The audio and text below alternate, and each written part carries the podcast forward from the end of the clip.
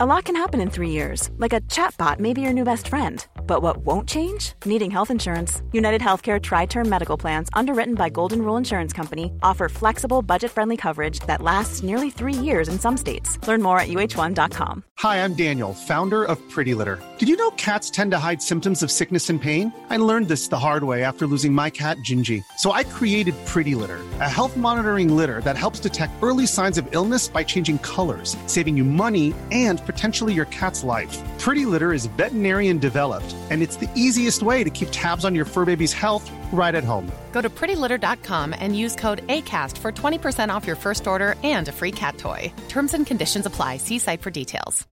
Since 2013, Bombas has donated over 100 million socks, underwear, and t shirts to those facing homelessness.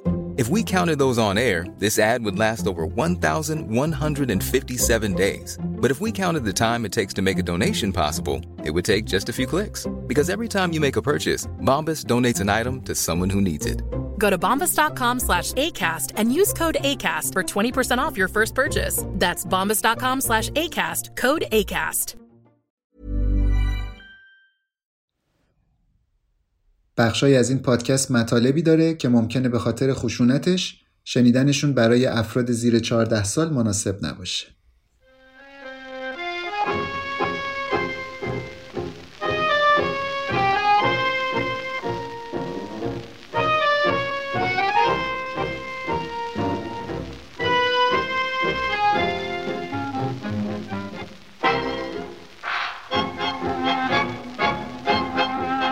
هوای لندن سرد و بارونی بود وقتی اسکاتیان که 52 ساله از پنجره طبقه چهارم خونه سقوط کرد و جسدش دقایقی بعد در حالی که به طرز وحشتناکی توی میله های محافظ خونه فرو رفته بود توسط پلیس پیدا شد.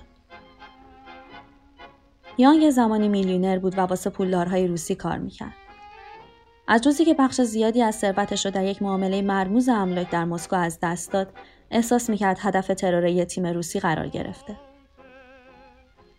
وقتی پلیس بعد از حادثه وارد خونه شد بدون اینکه حتی از صحنه جرم انگشت نگاری کنه علت مرگ رو خودکشی اعلام کرد و به سرعت پرونده رو بست.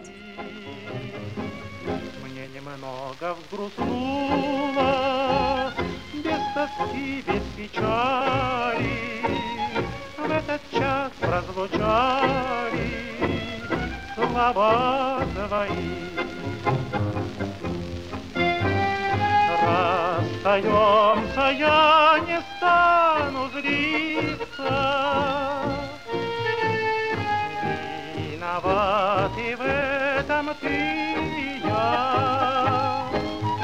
Утомленное солнце нежно с морем прощала. В этот час ты признала, что нет любви.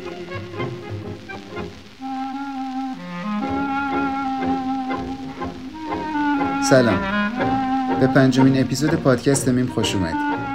تو فصل اول این پادکست شما به روایت مقالهایی گوش میدین که برنده یا نامزد نهایی جایزه پولیتسر در بخش روزنامه نگاری بودن راجع به جایزه پولیتسر و اهمیتش تو اپیزود پیش درآمد مفصل صحبت کردیم.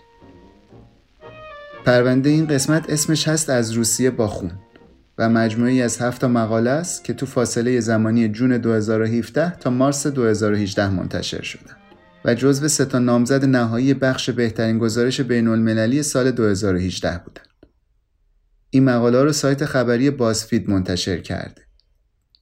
بازفید یه شرکت رسانه‌ای آمریکاییه که سال 2006 تأسیس شده و در زمینه اخبار و سرگرمی فعالیت می‌کنه. این پرونده در مورد 13 نفر از مخالفان ولادیمیر پوتینه که همه به شکل مرموزی تو انگلستان و آمریکا کشته شدن.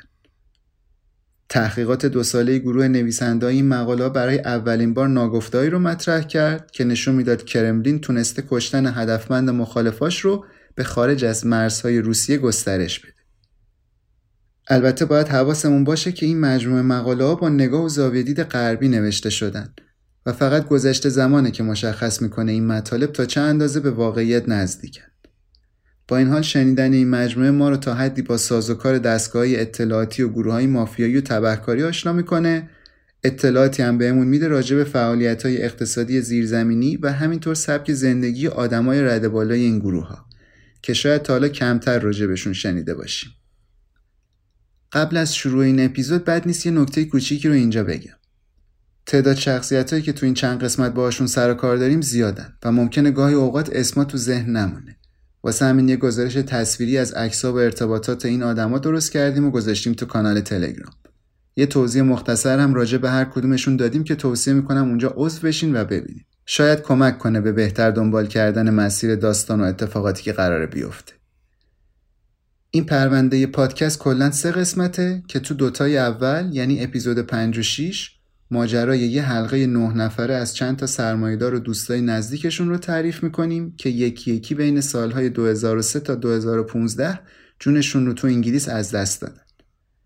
قسمت سوم هم در مورد چهار تا مرگ دیگه است که قربانیاش همگی فعالیت‌های در ارتباط با روسیه داشتن.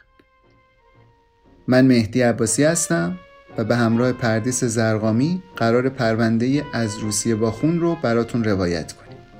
با این توضیحاتی که دادم آماده این به قسمت اول این پرونده گوش بدیم.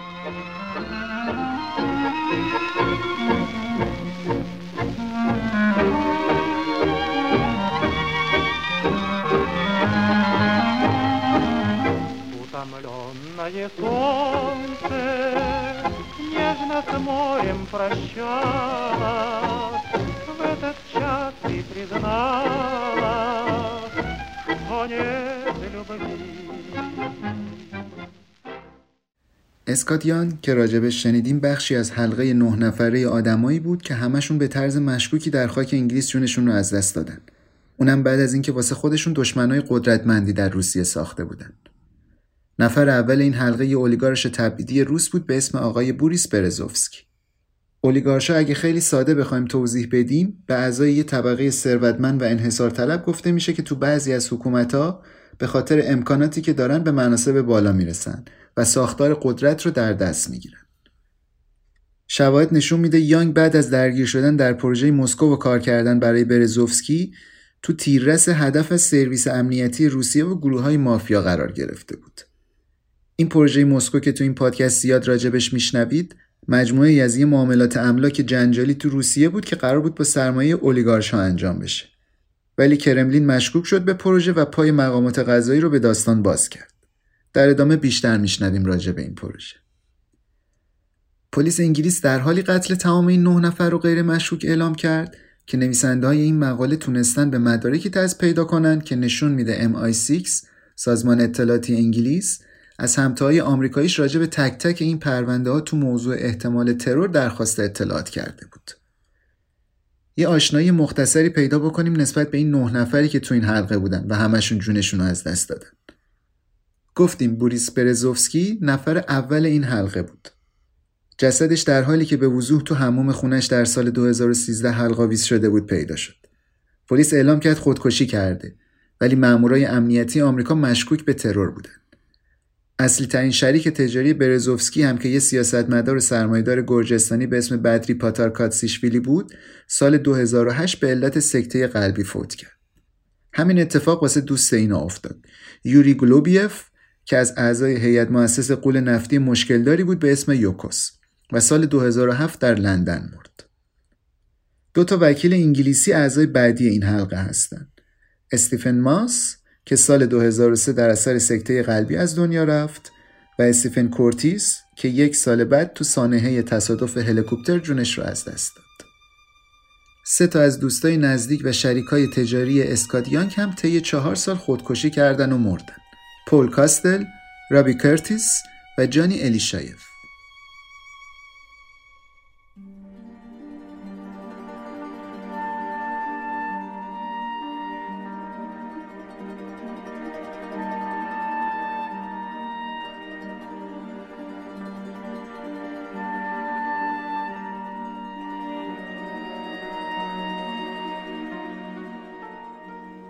داستان این حلقه مرگ یکی از ناخوشایندترین رویه های ژئوپلیتیک تو سالهای اخیره که از ترور به عنوان ابزاری برای حذف فیزیکی مخالفاش تو سرتاسر سر دنیا استفاده می‌کرد.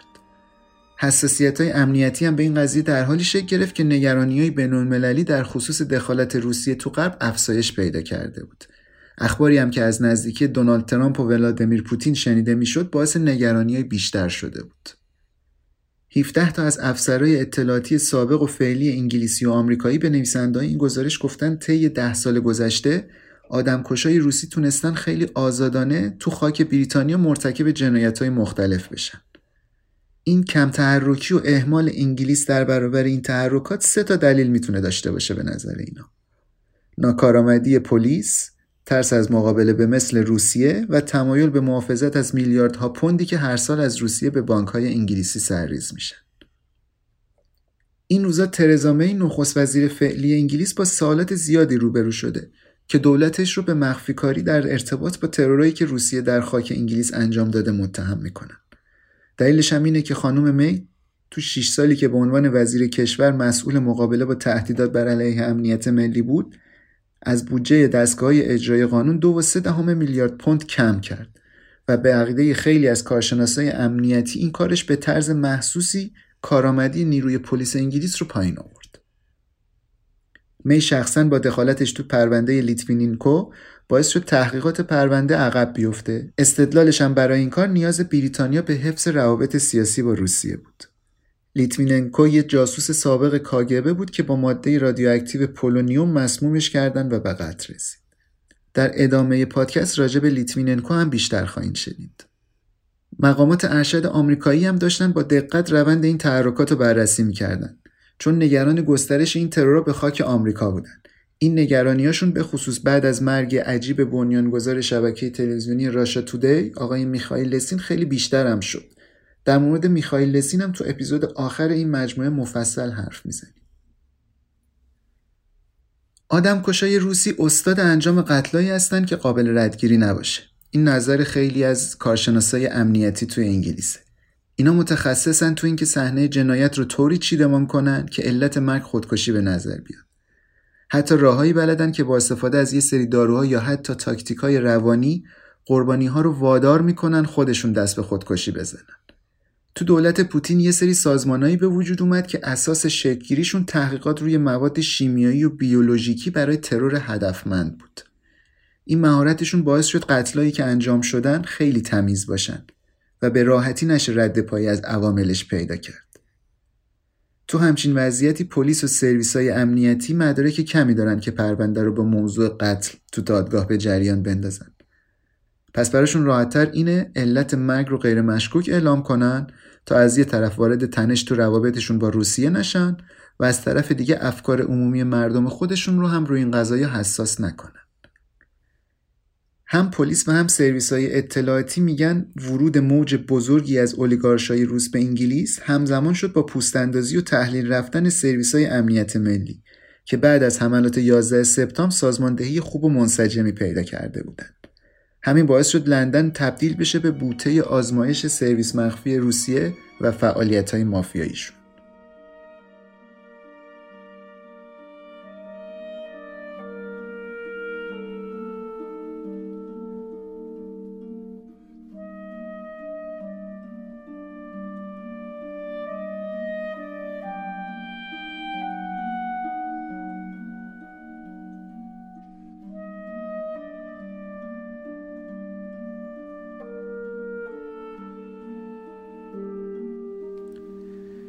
بوریس برزوفسکی یه اولیگارش مشهور بود که رکن اصلی گروهی از روسای تبعیدی رو تشکیل می‌دادند که بعد از قدرت گرفتن پوتین در سال 2000 به انگلیس مهاجرت کردند.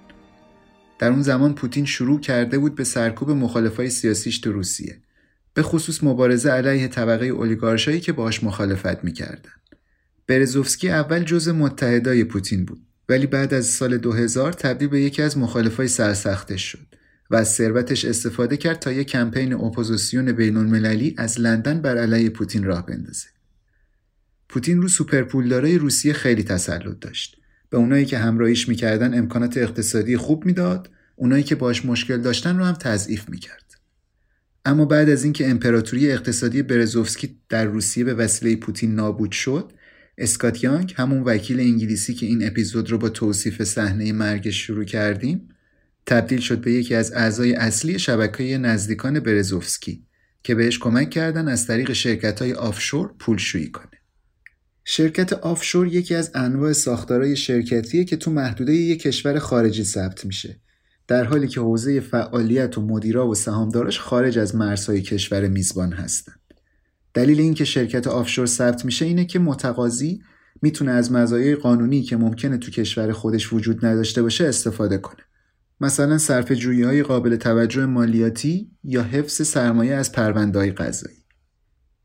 کار دیگه این شبکه نمایندگی کردن معاملات برزوفسکی در لندن و خطرناکتر از اون در مسکو بود.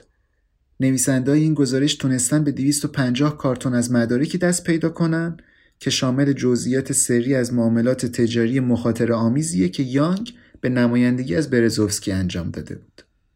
به جز اون نویسنده کلی فایلای بازیابی شده کامپیوتر، سابق تماسا و پیامای گوشی موبایل و چندین ساعت صدا و تصویر مخفیانه ضبط شده از یانگ رو هم بررسی کردند و از 150 نفر از افراد مرتبط مصاحبه گرفتن.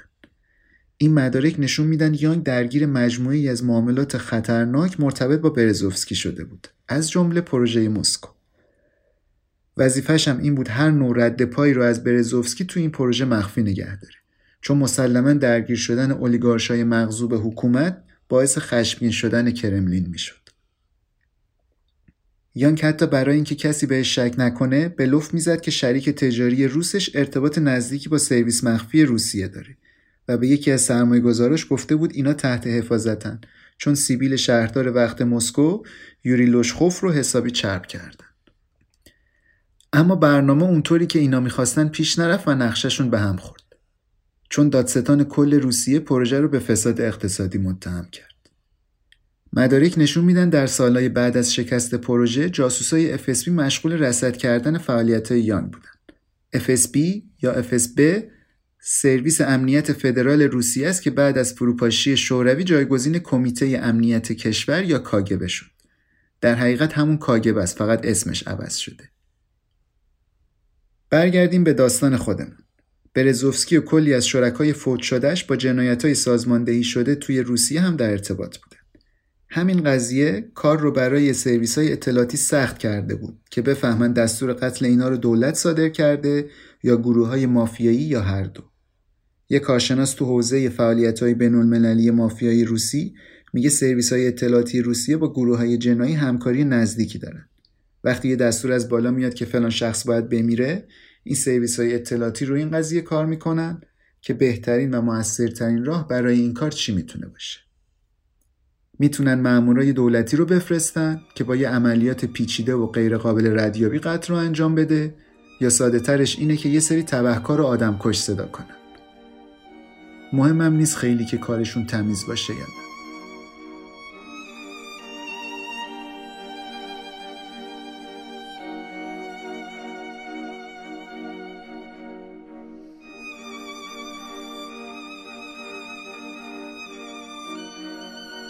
بعد از اینکه اسکاتلند یارد تحقیقات در مورد مرگ اسکات یانگ رو متوقف کرد آدمای دیگه ای موندن تا حقیقت رو متوجه بشن دخترای یانگ، ساشا و اسکارلت اون موقع 20 و 22 ساله بودن. ساشا میگه به محض اینکه خبر رو شنیدیم فهمیدیم پدرمون به قتل رسیده. برای همین با یکی از دوستای نزدیک پدرشون به اسم جاناتان براون که یه تاجر موفق شیلات تو میامی بود تماس گرفتن تا کمک بگیرن ازش. براون پیشتر به درخواست یانگ میلیون ها دلار تو پروژه مسکو سرمایه گذاری کرده بود. براون به محض اینکه اخبار رو شنید گفت اینم مثل اون قبلی ها به قتل رسوندن. این درموندگی براون باعث شد دو تا سوال بیاد تو ذهنش اول اینکه قتلها کار کی بوده و دوم اینکه آیا قرار نفر بعدی من باشم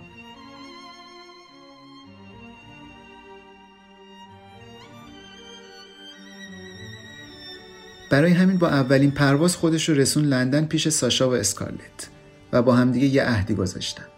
اگه قرار نیست پلیس دنبال پرونده رو بگیره پس ما این کارو می‌کنیم. در همین حین میچل همسر سابق یانگ هم مصمم شده بود از واقعیت داستان سر در بیاره. البته اینا در طی هشت سال گذشته خیلی با هم مشکل داشتن و درگیر یه پرونده سطح بالای طلاق بودن. اختلافشون سر 400 میلیون پوندی بود که میچل ادعا می‌کرد یانگ این مبلغ و زمانی که پروژه مسکو نابود شده به وسیله آفشور مخفی کرده با این حال الان مطمئن بود که همسر سابقش به قتل رسیده و قاتلش با پولا فرار کرد میشل یه لشکری از کاراگاه خصوصی و متخصص های تحقیقات جنایی رو استخدام کرد تا حقیقت ماجرا رو بفهم. چیزی که در ادامه میشنوید داستان حلقه ای از آدماییه که زندگیشون رو در ثروت، مخفیکاری و ترس گذروندن. و سرنوشت همشونم مرگ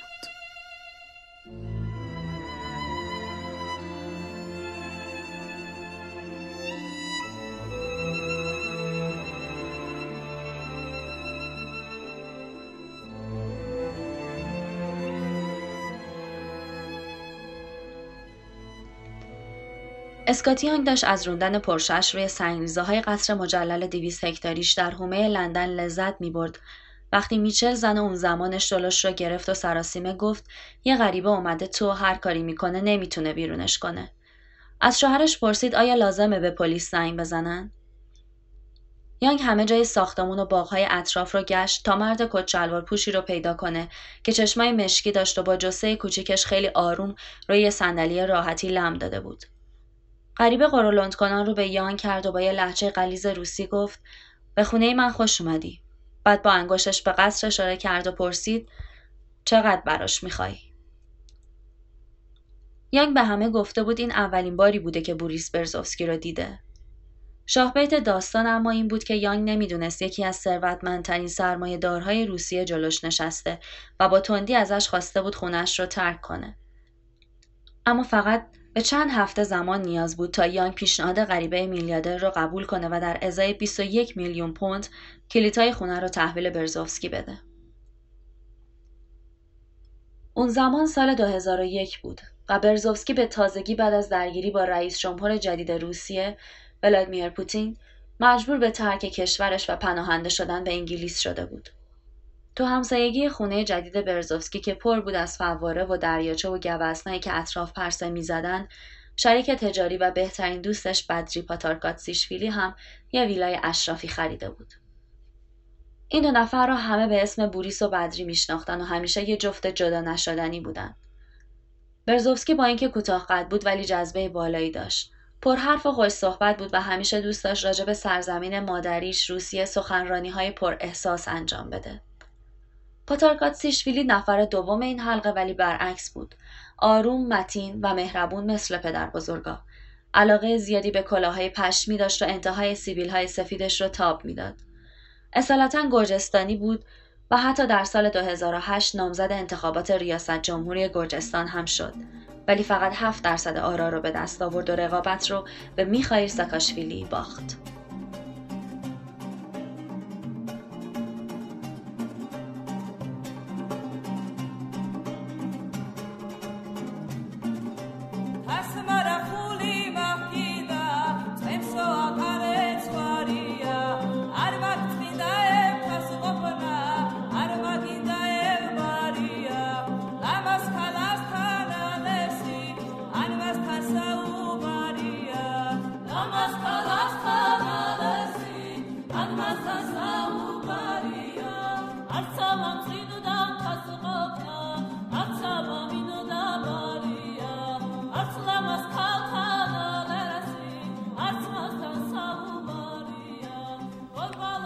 اسکات یانگ که توی خونه اجارهی تو اسکاتلند بزرگ شده بود و تو جوونیاش دندوناشو به خاطر کتککاری تو کلوبای داغون ساحلی شکسته بود وارد شدن به حلقه میلیاردرهای تبعید شده روس مثل افتادن تو دنیایی از ثروت باور نکردنی و شگفتانگیز بود ولی این ارتباط پر شده بود از خطر بوریس و بدری دشمن ملت بودن و هر کدوم از نزدیکاشون هم دشمن به حساب می اومد. این دوتا اولیگارش بوریس برزوفسکی و بدری پاتارکاتسیشویلی تو دوره پسا کمونیسم روسیه یه امپراتوری اقتصادی بینهایت بزرگ برای خودشون ساخته بودن. تونسته بودن به عنوان دوست صمیمی بوریس یلتسین رئیس جمهور اسبق روسیه مقدار زیادی از دارایی های دولت رو در قالب طرحهای خصوصی سازی با قیمت بسیار پایینی بخرن. منابعی که این دو نفر تونستن تصاحب کنن غیر قابل باوره. به طور مشترک صاحب بخش بزرگی از رادیو تلویزیون و مطبوعات روسیه شدن بخشی از سهام قول نفتی سیب نفت گیرشون اومد و خطوط هوایی ایرفلوت که اون زمان در اختیار دولت بود رو تصاحب کردند. برزوفسکی به عنوان یکی از آدمای رد بالای دولت یلتسین همیشه با افتخار خودش رو کسی معرفی می‌کرد که پوتین رو کشف کرده و به روسیه شناسوندتش. ولی وقتی دست پروردش قدرتش رو گسترش داد و مصمم شد مخالفاش رو سرکوب کنه برزوفسکی همه امکانات مطبوعاتی و رادیو تلویزیونیش رو بسیج کرد که تا می‌تونن چهره پوتین رو مخدوش کنن. پوتین هم که حسابی عصبانی شده بود به طور علنی هشدار داد اولیگارشایی که بخوان از خط قرمز رد بشن با مشت محکمی از طرف دولت و ملت روبرو میشن. برزوفسکی چند روز بعد در حالی که داشت در سواحل گرون قیمت فرانسه آفتاب می‌گرفت یه اختاری از دادستانی کل روسیه دریافت کرد که می‌گفت باید به اتهام کلاهبرداری و اختلاس در دادگاه حاضر بشه. بعد از اون روز دیگه هیچ وقت به مسکو برنگشت.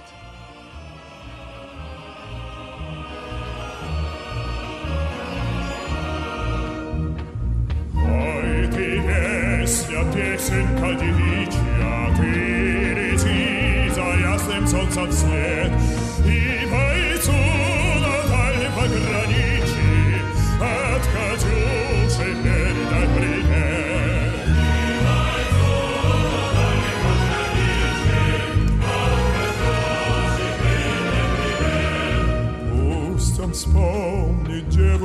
простую, Пусть услышит, как она поет, Пусть он землю бережет родную, А любовь Катюша сбережет.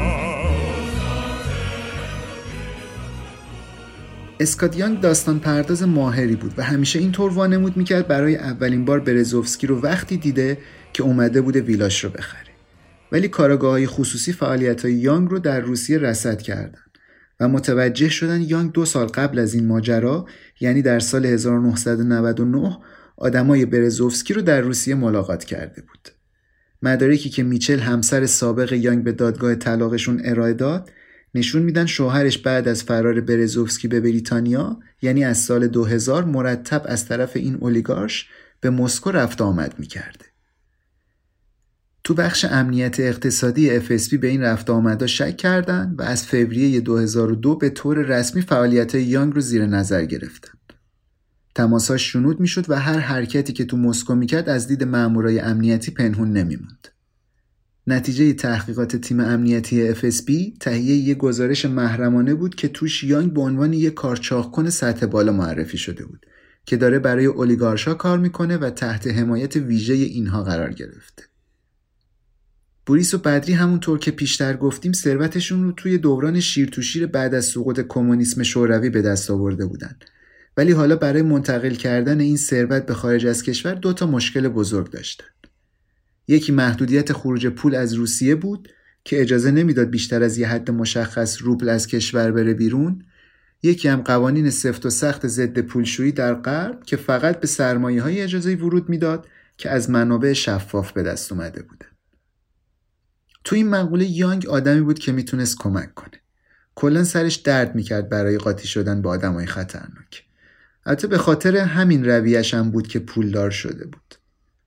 کاروبارش هم از وقتی گرفت که با سردسته یه باند بدنام لندنی به اسم پاتریک آدامز آشنا شد که با برادرش یه سازمان جنایی خانوادگی تشکیل داده بودن. منابع پلیس میگن خانواده آدامز به ارتباط با مافیای روس مزنون هستند و گویا یانگ برای این گروه های جنایی پولشویی می‌کرده. از این طریق بود که یانگ کم کم به حلقه روسای مقیم لندن راه پیدا کرد و به یکی از مورد اعتماد ترین کارچاخ کنای برزوفسکی تبدیل شد که بهش کمک می‌کرد پولهاش را از طریق خونه ها و ماشینای لوکس و گرون قیمت بشوره و با استفاده از آفشورای مات و پیچیده دارایی های برزوفسکی رو مخفی نگه می داشت. به تدریج اما یانگ داشت یه سیگنالایی می‌گرفت که بازی داره خطرناکتر از اون چیزی میشه که اول فکر می‌کرده. میچل میگه یه بار یه کسی رو دیده که گویا واسه MI6 کار می‌کرده. طرف بهش گفته شوهرت داره با یه سری آدمای خیلی خطرناک قاطی میشه که ممکنه ارتباط با اینا زندگیتون رو به خطر بندازه. برزوفسکی در سال 2003 از دولت تونی بلر نخست وزیر وقت انگلیس پناهندگی سیاسی دریافت کرد. دلیلی که بهش پناهندگی دادن این بود که جونش به خاطر تهدیدات سرویس های امنیتی روسیه در خطره. برای اینکه امنیتش رو حفظ کنن براش محافظ ضد ترور هم در نظر گرفتن. همون اوایل اسکاتلند یارد گزارشهایی دریافت کرد که آدمکشای روسی می‌خواستن برزوفسکی رو با یه خودنویس سمی مسموم کنن. دو تا مأمور ارشد شاخه ضد ترور به نویسنده ها گفتن باید مرتب به برزوفسکی در مورد نقشه‌هایی که برای ترورش تو خاک بریتانیا ریخته می‌شد هشدار می‌دادن. یکی از مامورا میگه من از حداقل 15 تا جلسه اضطراری که در خصوص امنیت برزوفسکی تو سازمان برگزار شد خبر دارم. موضوع سه تاشون هم بود نقشه جدی برای ارتکاب ترور. علاقه شدید برزوفسکی به خانمای جوون به سرویس های اطلاعاتی اجازه می‌داد بتونن خیلی راحت از این طریق براش تله بذارن. از اون طرف وابستگی سنگینش به ویاگرام باعث شده بود سیستم ایمنی بدنش نسبت به مسمومیت آسیب پذیر بشه.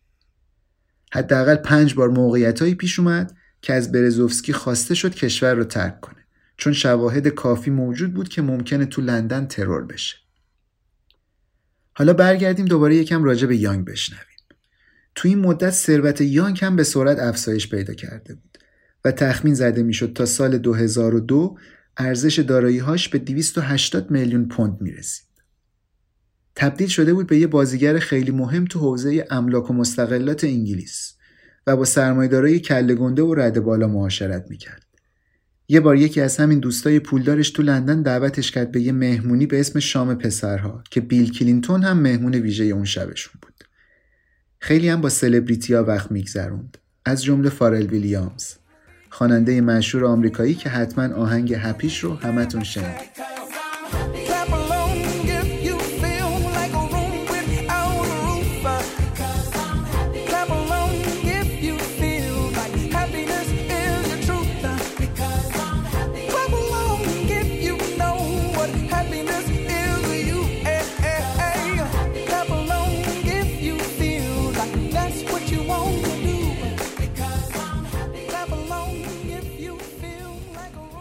خانواده یانگ در این زمان بیشتر وقتشون رو در میامی میگذروندن. یانگ اونجا یه ملک ساحلی بزرگ خریده بود و از همین طریق بود که جوناتان براون تاجر شیلات در میامی که ماهی سالمون دودی خرید و فروش می‌کرد رو ملاقات کرد و بنای دوستیشون شکل گرفت. مدت کمی از آشناییشون گذشته بود که یانگ براون رو دعوت کرد که با جت خصوصیش بره لندن براش توی یه هتل پنج ستاره اتاق گرفت و شب رو توی یه کلوب شبانه خیلی معروف که پاتوق مورد علاقه پرنس ویلیام هم بود تا صبح به پارتی کردن گذروندن. اون شب یانگ پنج هزار پوند خرج کوکائین و شامپاین هایی کرد که تکونشون می‌داد و میریخ روی جمعیت.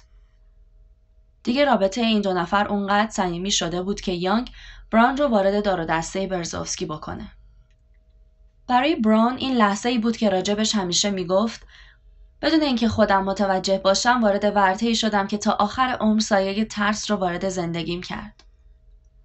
اعتماد بی حد و حصر برزوفسکی به یانگ باعث تعجب همه شده بود.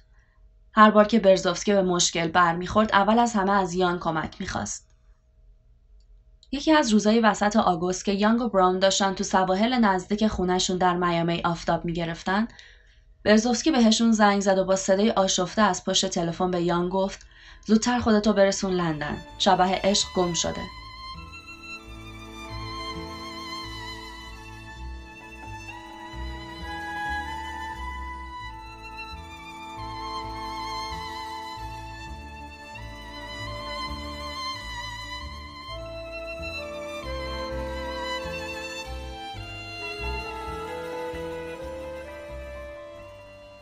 شبه عشق اسم یک ماشین رولز رویز 500 هزار پوندی بود که چیزی از یک اثر هنری کم نداشت و فقط می‌شد توی موزه ها مشابهش رو پیدا کرد. یانگ این ماشین را از طریق یکی از شرکت های آفشور برای برزوفسکی خریده بود. برزوفسکی هم هدیهش کرده بود به دوست دختر 18 سالش. حالا دختر خبر داده بود ماشین ناپدید شده. یانگ با واسطه کسایی رو میشناخت که می‌دونستم ماشین رو کجا میشه پیدا کرد. و در کمال ناباوری همین اتفاق هم افتاد و یانگ تونست شبه عشق رو پیدا کنه و برگردونه به برزوفسکی.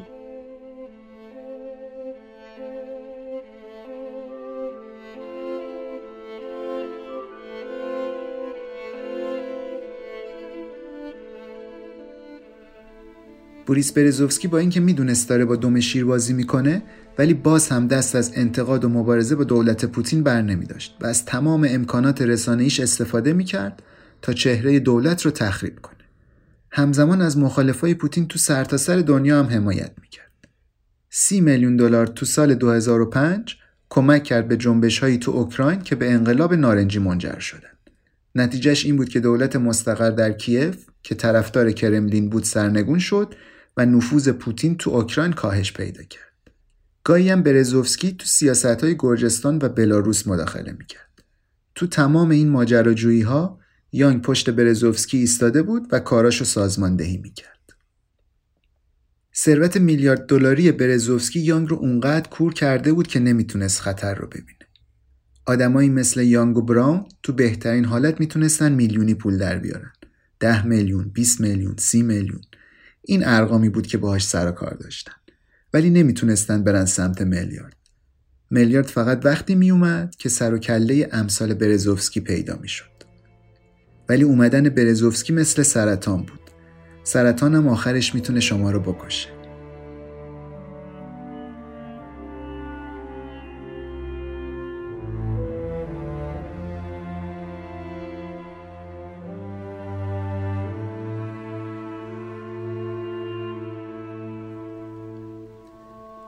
اولین بار که براون اسم پروژه مسکو رو از دهن یانگ شنید یه صبح مطبوع پاییزی بود و این دوتا داشتن می‌رفتن فرودگاه که از میامی به سمت لندن پرواز کنن. یانگ به نظر خودش بهترین زمین در قلب مسکو رو خریده بود و قرار بود اونجا یه مجموعه تجاری لوکس بسازه. پیش بینی می‌کرد پروژه صدها میلیون دلار برگشت سرمایه داشته باشه و داشت اولین برش از این کیک شیرین رو به دوستش تعارف می‌کرد. شرط وارد شدن براون به پروژه این بود که دو تا راز بزرگ رو پیش خودش مخفی نگه داره. یک اینکه برزوفسکی 6 میلیون دلار آورده تو پروژه ولی همه چی به اسم یانگ داره انجام میشه. چون طبیعتا به دلایل سیاسی برزوفسکی حق سرمایه گذاری تو پروژه های داخل روسیه رو نداشت. و دوم هم اینکه یانگ حمایت شهردار مسکو رو برای پیش بردن پروژه خرید. Planning for your next trip? Elevate your travel style with Quince. Quince has all the jet-setting essentials you'll want for your next getaway, like European linen, premium luggage options, buttery soft Italian leather bags, and so much more. And it's all priced at 50 to 80% less than similar brands. Plus, Quince only works with factories that use safe and ethical manufacturing practices. Pack your bags with high-quality essentials you'll be wearing for vacations to come with Quince. Go to quince.com slash trip for free shipping and 365-day returns. Burrow's furniture is built for the way you live. From ensuring easy assembly and disassembly to honoring highly requested new colors for their award-winning seating, they always have their customers in mind. Their modular seating is made out of durable materials to last and grow with you.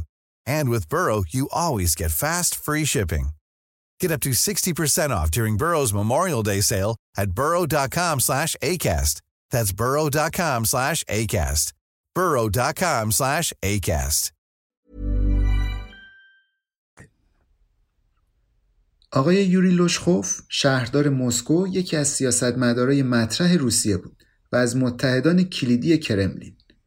ایشون با یکی از ثروتمندترین زنان روسیه هم ازدواج کرده بود که دارایی شخصیش بیشتر از یک میلیارد یورو تخمین زده می‌شد. یه گزارش محرمانه که دیپلماتای آمریکایی تهیه کردن افشا می‌کرد لوشخوف با گرفتن رشوه از پروژه های ساختمونی بزرگ تو مسکو از قدرت سیاسیش سوء استفاده می‌کنه. این تحلیلگرای آمریکایی شبکه تبهکاری در مسکو رو تو این گزارش در سه سطح طبقه بندی کردن. تو بالاترین سطح کسایی مثل لوشخوف قرار می‌گیرن. لایه دوم FSB و پایین ترین طبقه هم تبهکارهای معمولی و خورده پا هستن. هر کسی که می‌خواد تو مسکو یه بیزینسی راه بندازه باید حمایت یکی از این سه تا گروه رو بخره. تو زبون محلی خودشون بهش میگن حفاظت کریشا. معنی لغوی این کلمه هم هست سقف مثل سقف خونه. اگرم کسی پیدا بشه که بخواد از حفاظت کریشا صرف نظر کنه و سهم این گروه ها رو نده فورا میزننش زمین. خود لوشخوف البته درگیر شدن در فساد رو تکسیب کرد و در نامه ای که وکلاش برای نویسنده های این مقاله فرستادن تصریح کردند ایشون هیچ وقت یانگ رو ملاقات نکرده در پروژه مسکو درگیر نبوده و هرگز پیشنهادی در خصوص ارائه محافظت قبول نکرد.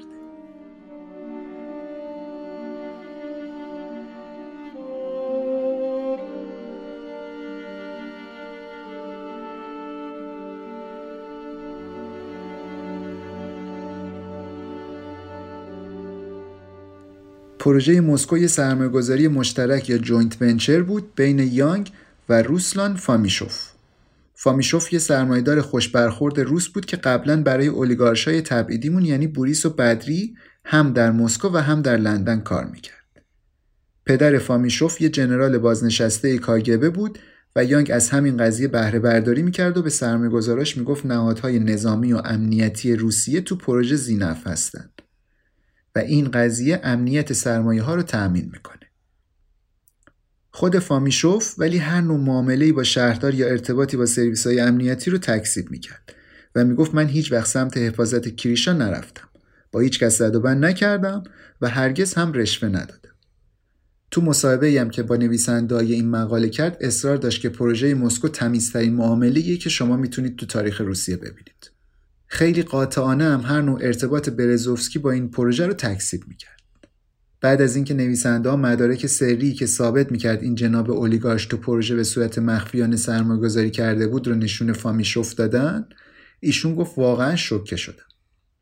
اولین باره که همچین چیزی رو میشنوم. اصلا هم خواسته و تصمیم من نبوده که برزوفسکی وارد پروژه بشه. هرچی که یانگ تا حالا واسه حفاظت کریشا داده بود به نظر وکیلاش تو لندن فقط یه دلخوشی علکی بود.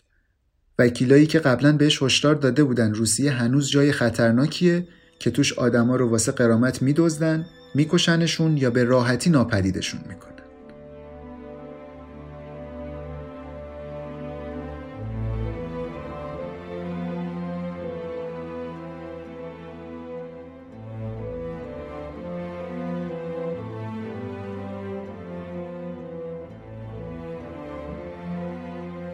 سرمایه‌ای که یانگ تا ژانویه 2006 وارد پروژه کرد به 26.5 میلیون دلار رسیده بود. یه شبکه ای از شرکت های آفشور هم درست کرده بود تا سرمایه ها رو سرریز کنن تو پروژه. براون هم 5 میلیون دلار گذاشت.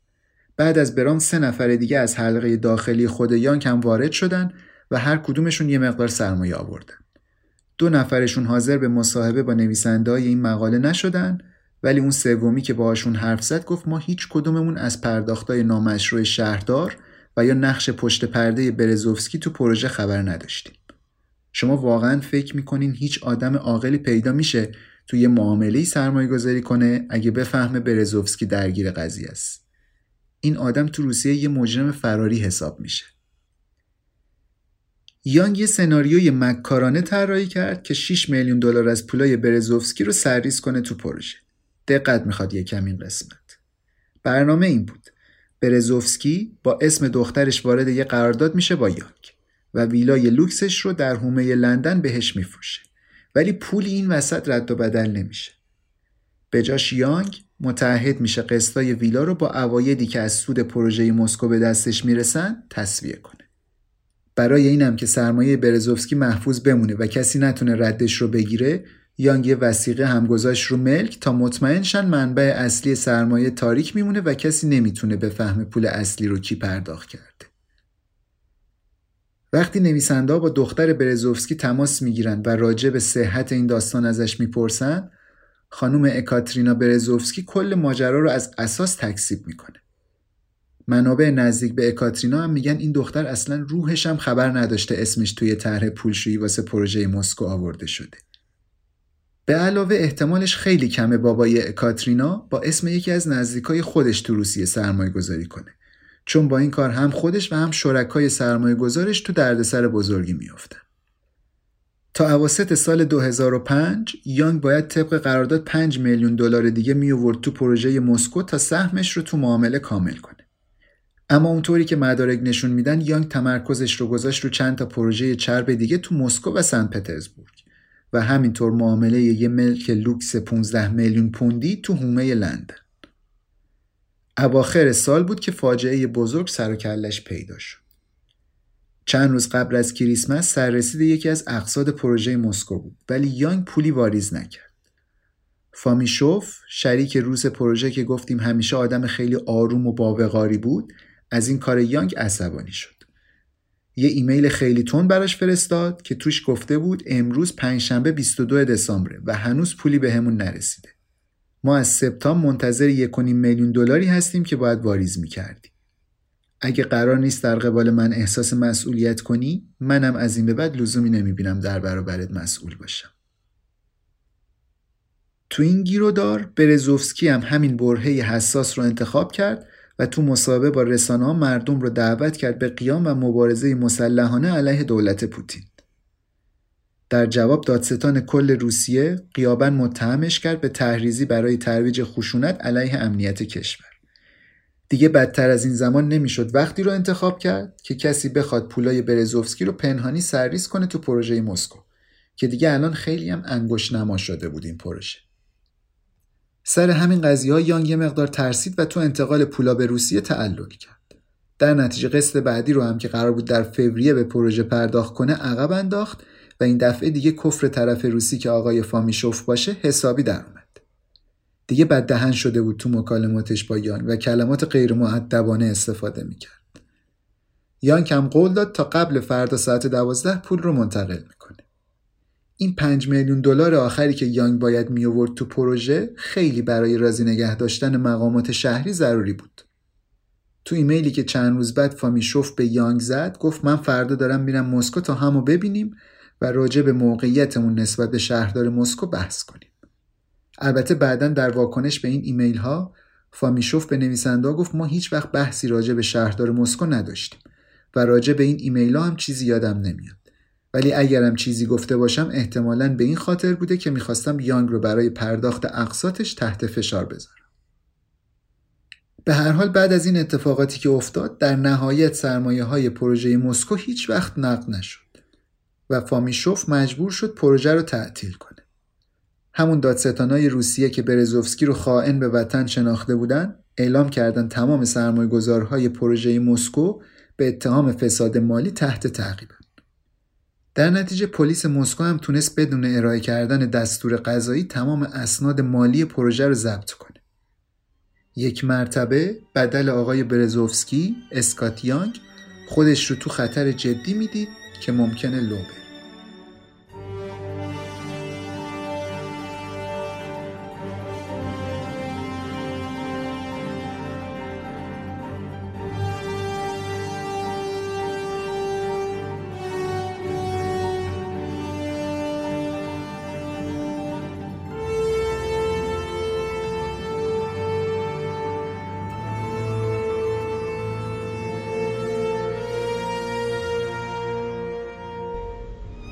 اولین باری که براون فهمید اوضاع داره به هم میریزه وقتی بود که اسم یانگ تیتر اول روزنامه ها شده بود.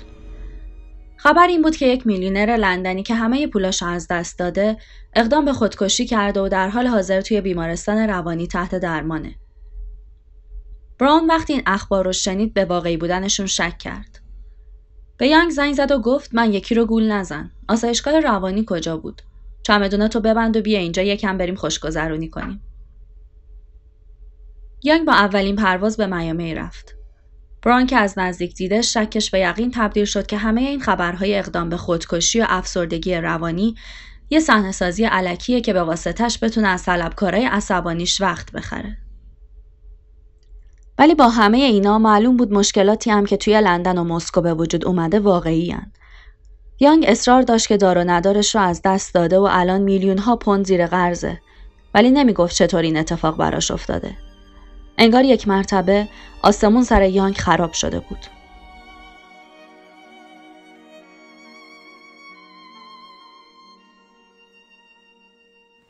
مدارک پزشکی یانگ نشون میدن در واقع خودش هیچ وقت اقدام به خودکشی نکرده بود ولی داوطلبانه مدتی تحت درمان روانی قرار گرفته بود. داروی آرامش بخش زیاد می‌خورد و آثار بجامونده از یه سری خودزنی سطحی هم روی مچ دستاش بود. یانگ البته بعدها به دکتراش گفت این کار رو برای این کرده که بقیه فکر کنن واقعا خودکشی کرده. یانگ که به میامی رسید مقدار زیادی از ایمیل هایی که به شرکای تجاریش زده بود رو نابود کرد. تو این ایمیل ها بهشون گفته بود تو شرایط روحی نامساعدی به سر می‌بره افکار خودکشی تو سرشه و قول میده این مشکلاتی که به وجود اومده رو بعد از دوره درمانش رفع کنه. این بلایی که سر پروژه مسکو اومد زنگ خطری بود که باعث شد براون بره سراغ یکی از وکیلای مالیش که تو کار آفشور بود. به اسم استفان جونز. اینا به کمک جونز یه سناریو طراحی کردن که توش یه شرکت روسی به اسم گاتا گروپ میاد وسط و سهام سرمایه‌دارهایی که یانگ آورده بود تو پروژه رو می‌خره. تا آخر سال 2006 اینا تونستن بخش بزرگی از سرمایه هاشون رو برگردونن. ولی هنوز برای همه جای سوال بود که چطور یانگ انقدر ناگهانی سقوط کرد و همه سرمایهش رو از دست داد. بعضی از نزدیکاش میگن اصلا از همون اول این امپراتوری اقتصادی یانگ یه خانه پوشالی بیش نبود که با پشتوانه ثروتی شکل گرفته بود که هیچ وقت واسه خود یانگ نبود. بعضی های دیگه هم یه شایعایی شنیده بودن که مافیای روسیه پشت قضیه است و اونا یانگ رو کله کردن.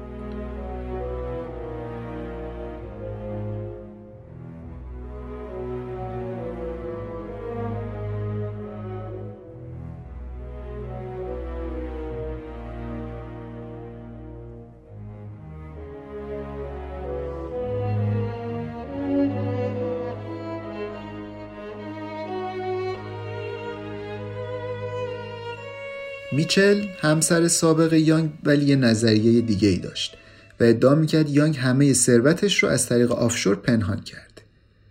هرچی باشه فقط چند ماه از غیب شدن پولا گذشته بود که یانگ درخواست طلاق داده بود. میچل هم یه تیم از وکلا و کارگاه خصوصی و کارشناسای مالی استخدام کرد تا بتونه رد پولها رو پیدا کنه. به این ترتیب بود که طولانی ترین و مهمترین پرونده طلاق در تاریخ قضایی انگلیس تو دادگاه به جریان افتاد و خیلی هم تو دید رسانه ها قرار گرفت. و یادمونم نره که اسرار پروژه مسکو هم دقیقا در بطن این پرونده پنهان شده بودن میچل تونست خیلی زود از طریق دادگاه حکم توقیف دارایی داخلی و خارجی یانگ رو بگیره. از جمله این دارایی ها املاک باکینگهام بودن که برای پولشویی و سرریز کردن سرمایه برزوفسکی به پروژه مسکو ازشون استفاده شده بود. از اون طرف یانگ از هر کلکی استفاده می‌کرد تا اسرار معاملات تجاریش رو مخفی نگه داره. دادگاه مرتب ازش می‌خواست در مورد اینکه چطور داراییهاش مفقود شدن توضیح بده. اینم هر بار به یه بهانه این درخواستا و احزاریه ها رو میپیچوند. حتی یه دوره سه ماهه به خاطر اهانت به دادگاه و خودداری از افشای واقعیت کارش به زندان و حبس هم کشید. تو همین مدت همه داراییاش از املاک لندن و آکسفورد و میامی گرفته تا کلکسیون ماشینا و ساعتهای گرون قیمت و وسایل آنتیک از طرف دادگاه به حراج گذاشته شد تا بدهیهاش به طلبکارها تصویه بشه. کار به جایی رسید که بعد از اینکه یانگ در سال 2010 اعلام ورشکستگی کرد، دختراش مجبور شدن مدرسه خصوصی که می‌رفتن رو ترک کنن.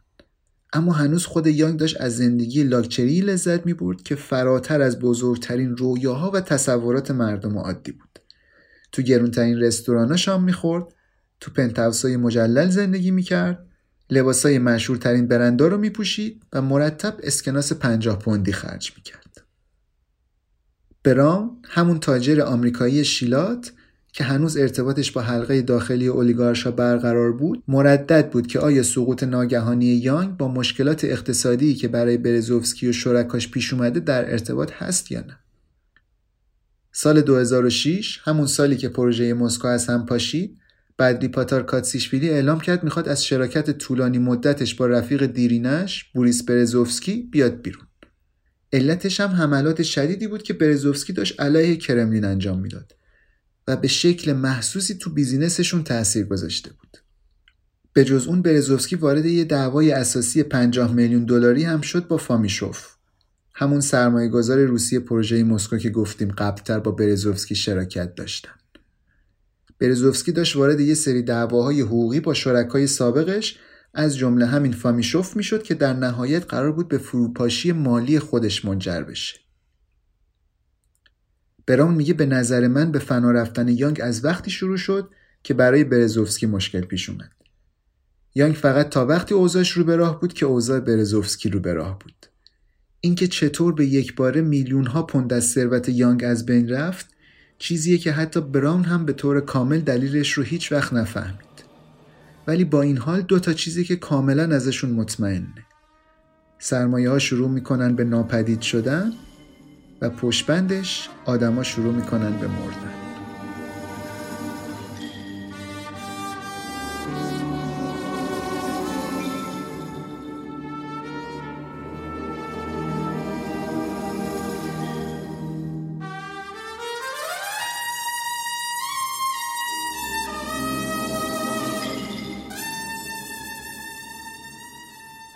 بخش اول مقاله از روسیه با خون اینجا تموم میشه. پادکست میم رو می‌تونید از طریق اپلیکیشن های پادکست و وبسایت های ناملیک و شنوتو گوش بدید. آیدی ما در شبکه های اجتماعی هم هست میم پادکست با دوتا M.